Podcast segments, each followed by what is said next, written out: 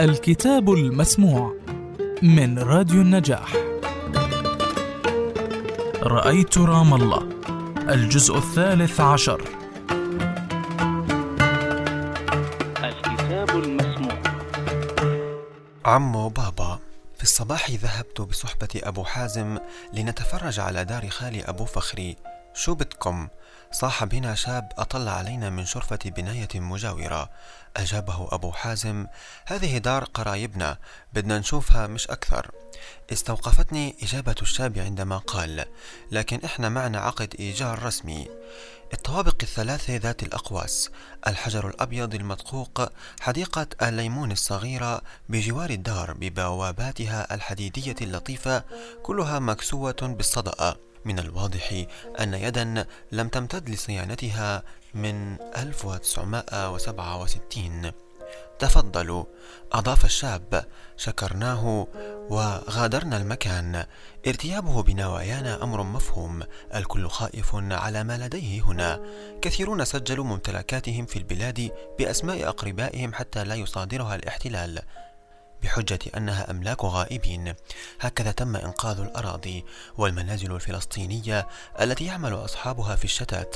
هكذا تم الاعتناء بغراس الزيتون ورعاية التربة من حراثة وقلب وثني وتمشيط وتعشيب وري.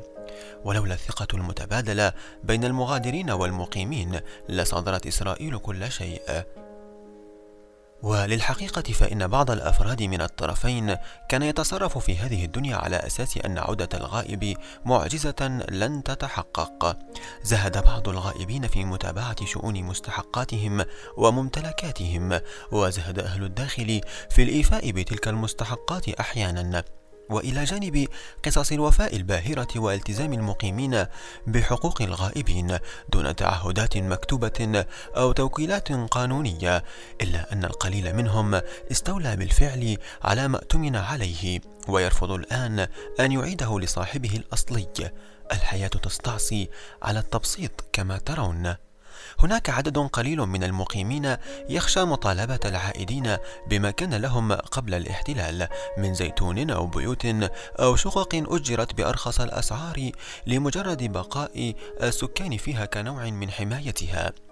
أذهلني ما قاله أبو باسل الذي جاء مع من جاء للسلام علي من أنه كان سجل بيته وأرضا له باسم أخته أثناء عمله في السعودية وعندما حصل على لم شمل وعاد إلى دير غسان. اكتشف أن شقيقته سجلت البيت والأرض باسم أبنائها هي ولم يجد لنفسه مكانا يقيم فيه.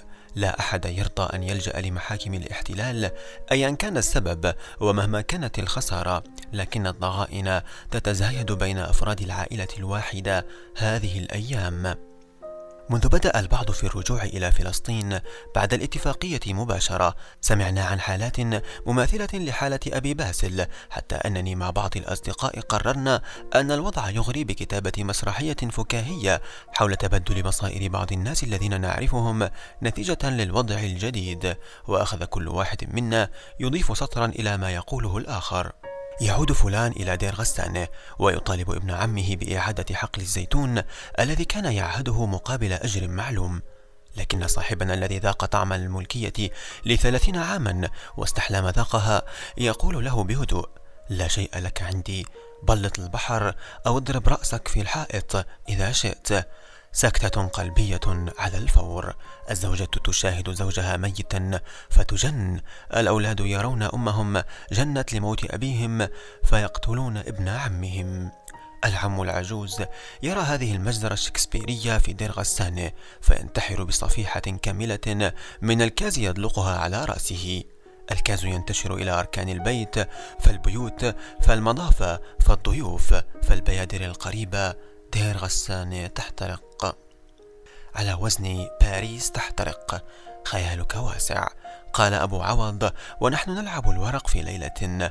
أغلق الثلج فيها عمان. وصاح طرنيب. وسألني صحيح أنكم كنتم تلعبوا الطرنيب في بيروت في عز الحرب الأهلية؟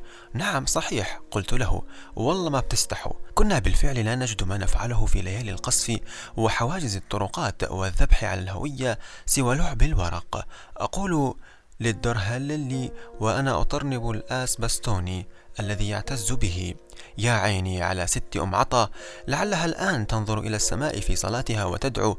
الله ينصر مريد ابن سكينة ويحميه من أولاد الحرام مطرح ما يكون. بحق جاه الله والمصطفى.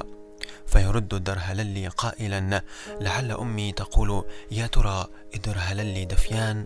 يا ترى كيف عاش هناك؟ عنده غضب هالبرد؟ الله يحميه وينجيه. الله مع الشباب كلهم. افتحي لنا هالراديو يا فاطمة تنسمع أخبار الشباب. طرنيب الحروب الطويلة تولد السأم.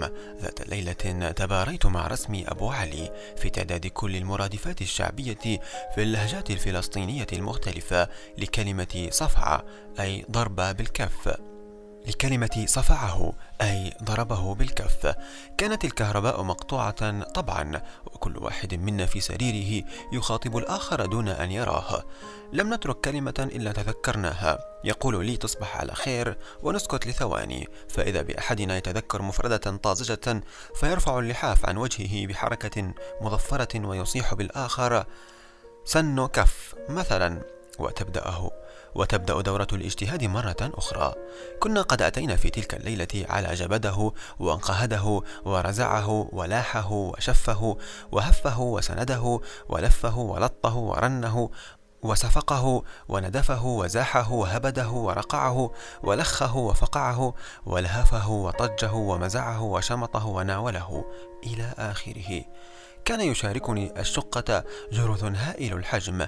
لم تنفع معه كل حروب الإبادة التي خطها ضده والشقة بلا تدفئة ولا سجاد.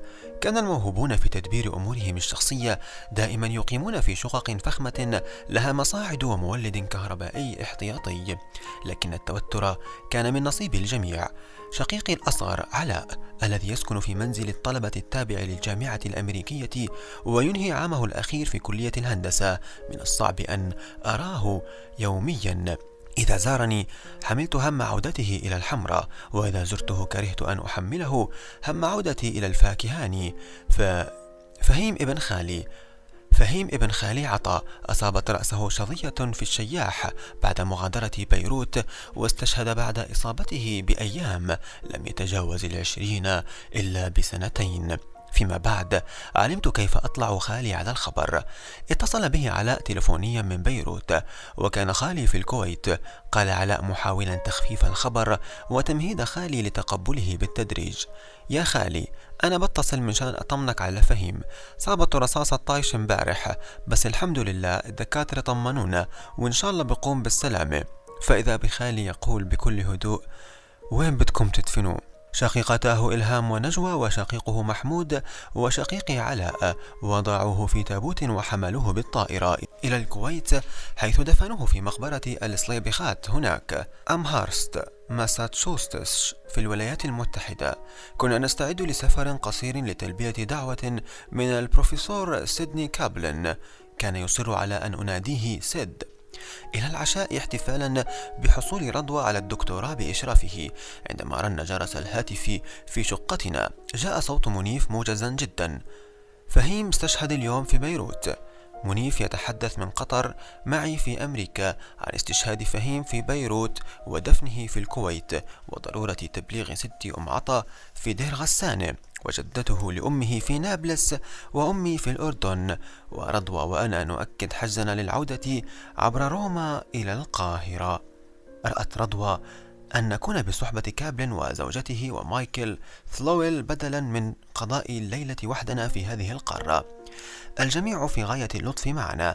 العشاء الذي أعدته إيما يعكس اجتهادها الاستثنائي لإعداد عشاء أنيق يليق بالغرباء. الجو عائلي دافئ والحديث سلس وحميم رضوى على حق. مع الأصدقاء تخف وطأة الحزن.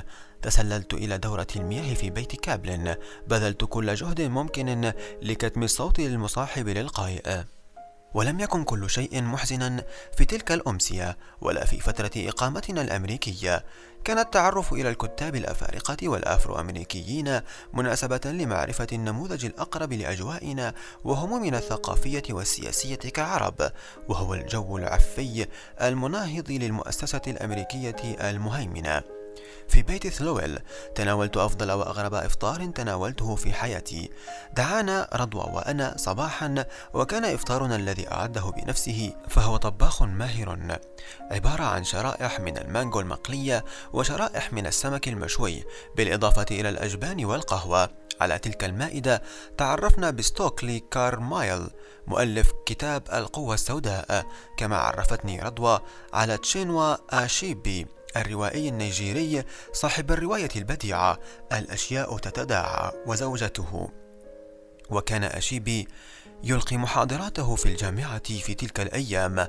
أما الشاعر جوليوس ليستر فقد ترجم بالاشتراك مع رضوى قصيدة طويلة لي عنوانها سعيد القروي وحلوة النبع. على العشاء في بيت كابلن وكانت رضوى عرضت عليه ترجمة القصيدة قال إنها Whitmanesque فقالت زوجته إن هذا أقصى ما يستطيع سيد أن يمتدح به قصيدة فهو يعبد والت ويتمان. شعرت بالزهو آنذاك طبعا وإن كنت بحساسية راهنة أرى أن القصيدة لم تكن تستحق ذلك الثناء على الإطلاق. في تلك الليلة في بيت أبو حازم. حاولت أن أحصي قبل النوم عدد البيوت التي عشت فيها فوصلت إلى رقم الثلاثين. على البرندة أخبرتني فدوى أن أم خليل ستأتي للسلام علي بعد انتهاء عملها وأن ساجي هنا وسيحضر معها أيضا. وأضاف أبو حازم أن بشير البرغوثي اتصل هذا الصباح ووجه للجميع الدعوة للعشاء في بيته. اتصلت ابنتها سوسن من عمان وأختها ليلى من أمريكا. التليفون بعد انقراض زمن الرسائل هو الرابطة المقدسة بين الفلسطينيين. في الضفة الغربية وغزة تطور التليفون فأصبح بلفونا محمولا ومتنقلا في جيوب مسؤولي السلطة الوليدة بشكل يثير استفزاز المواطنين العاديين. إنهم مستفزون رغم علمهم أن الخطوط العادية غير متوفرة في الضفة الغربية وغزة وأن في هذه المسألة نوع من أنواع الاضطرار غير أن قرائن أخرى تساهم في إثارتهم. نوعية البيوت التي يشتريها الوزراء والوكلاء والمدراء العامون أو حتى تلك التي يستأجرونها بأسعار عالية. السيارات الفخمة التي يركبونها ومظاهر سيادتهم الشخصية التي لا تتناسب مع غياب سيادتهم الوطنية ولا مع مظهر سيادة الفلسطينيين عموما ضمن ترتيبات أوسلو العجيبة. كلما كانت قناعة النفس أصيلة نظر الناس إلى الجانب العملي في وظيفة السلعة. فالسيارة عند البعض منزلة شخصية وعند البعض الآخر حذاء يستخدم لقطع المسافات وينقلنا من مكان إلى آخر. آخر مظاهر القوة وعلو المكانة عند المحدثين العرب هو البيليفون في بيروت كانت الأبهة تتجلى على إلية الشخص حيث يتدلى المسدس من حزام مراهق الحرب الأهلية والصحفي والكاتب والموظف وعضو الحزب أو الفصيل. أما السيارات فيبدو أن لا شفاء من سطوتها الآن أو في المستقبل خصوصا والإضافات والكماليات فيها تتطور سنويا. فهل يستوي الذي في سيارته بالون هوائي والذي تخلو سيارته من البالون؟ وهل يستوي الذي لديه سائق والبائس الذي يسوق سيارته بنفسه؟ كل هذه التداعيات التي هي خارج الموضوع. ما هو الموضوع مرت في جزء صامت من الثانية تمهيدا فيما يبدو للمثل المغربي الذي أسمعته لفدوى وأبو حازم على البرندة والذي يقول الله يرحمنا من المشتاق إذا ذاق. بعد الظهر. وصلت أم خليل وساجي. ساجي زميل الدراسة في القاهرة. لكنني لم أذكر أني التقيت به إلا مرات قليلة هناك. رغم أننا في نفس الجامعة ونفس الكلية وفي قسم اللغة الإنجليزية وآدابها أيضا. كان يخصص معظم وقته آنذاك للعمل السياسي والطلابي ساجي خلق للسياسة. كان مهتما باتحاد الطلبة والحياة الحزبية السرية آنذاك. ولم أكن أجاريهم في ذلك. لم أحز للعمل السياسي أدنى اهتمام أيام القاهرة ولم أكن أدرك أهدافهم ومراميهم. كنت أدرس المواد المقررة بسعادة واستغراق. منها تعرفت على تشيكوف وإليوت وشكسبير وبريخت والحضارة اليونانية وعصر النهضة ومدرسة النقد الجديد إلى آخره. تخليت لأول مرة عن كتابة الشعر العمودي وبدأت أجرب كتابة قصيدة التفعيل.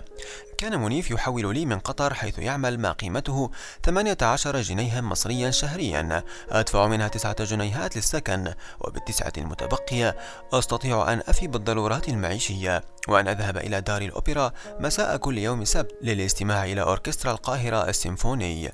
كانت تذكرة الدخول بتسعة عشر قرشا. وارتياد المسرح القومي والمسارح الأخرى. وقد كتب لي في رسالته الأولى بعد التحاقي بالجامعة أنه يشترط ألا أحول الدولارات التي تصلني منه إلا في البنوك الرسمية المصرية. إذا علمت يوما أنك تحول نقودك في السوق السوداء فستعود إلى رام الله فورا. إنك الآن في أول شبابك وإذا بدأت حياتك بالالتواء فلن تستقيم أبدا. كان منيف عندما كتب لي في هذه الرسالة في الثانية والعشرين من عمره فقط. كنت في سنوات الدراسة الجامعية أحدث بعض زميلاتي وزملائي عن أخوي الكبير. منيف وأطلعهم على بعض أخباره التي تصل في رسائله المنتظمة إلي. وذات مرة أطلعت رضوى على صورة له فكان تعليقها المباشر الله بس ده ولد. وأنت تقول أخويا الكبير. أخويا الكبير افتكرت راجل عجوز ده قدك وشكله أصغر منك. وبعد ذلك بسنوات عندما تزوجنا وتعرفت إليه تعزز إحساسها بعذوبته وطفولته المحببة. منيف كان يكبرني بثلاث سنوات فقط فقد ولد في أريحة عام واحد وأربعين وولدت أنا في دير غسان عام أربعة وأربعين. أخوي الكبير كان لفظا يعكس دوره ونضجه الإنساني ومسؤوليته التي كانت أكبر من عمره. لابد من أن أعترف بعدم اهتمامي في تلك الفترة بالسياسة. أنا الفلسطيني ابن النكبة. ذهبت مرة أو مرتين إلى مناسبات سياسية دعيت إليها كطالب وكان ذلك في مقر الاتحاد العام لطلبة فلسطين في شارع جواد حسني. لكني شعرت أنني لا أنتمي لتلك الأجواء مطلقا وأنني لا أصلح لها ولا تصلح لي. لم أكرر التجربة. وبعد ذلك بسنوات ومع تطور الأحداث ووقوع الهزيمة وبزوغ فصائل المقاومة المتعددة أدركت أن سنوات دراستي في القاهرة بين 63 و 67 كانت هي ذاتها سنوات التكوين السري لمنظمات الكفاح الفلسطيني المسلح من فتح وحركة القوميين العرب وغيرها. وأن ذلك يتم في إطار اتحاد الطلاب وأن أولئك الطلبة الذين كانوا يدعونني إلى أنشطتهم السياسية بحذر وحصافة كانوا يقومون بأمور عظيمة الأهمية. ولا بد أنني كنت إما ساذجا في نظرهم أو جبانا وأسفت كثيرا على صورتي تلك وحتى لو كنت أدركت طبيعة ما يقومون به هل كنت يا ترى سألبي توقعاتهم وأنخرط معهم؟ لا أدري. من العيوب التي يمكن لوم والدتي عليها هي أنها علمتنا الحذر المبالغ به. من التعرض لأي مخاطر مهما كان نوعها لدرجة أننا لا نعرف إلى اليوم ركوب البسكليت. كانت تخشى سقوط أحدنا عنه والتسبب في كسر يد أو رجل. بعد ذلك كنت أنظر لأولئك الزملاء والأقرباء الذين أصبحوا فدائيين أنهم خلقوا بحيث يصلحون للبطولة. بينما لا تتوفر لدي مقوماتها لابد أنهم نوع أفضل من البشر. ساجي واصل عمله السياسي وأصبح عضوا في المكتب السياسي في الجبهة الديمقراطية. بعد ذلك والدته الخالة أم خليل سمع بها العالم عندما رشحت نفسها لرئاسة السلطة الفلسطينية منافسة وحيدة للرئيس عرفات.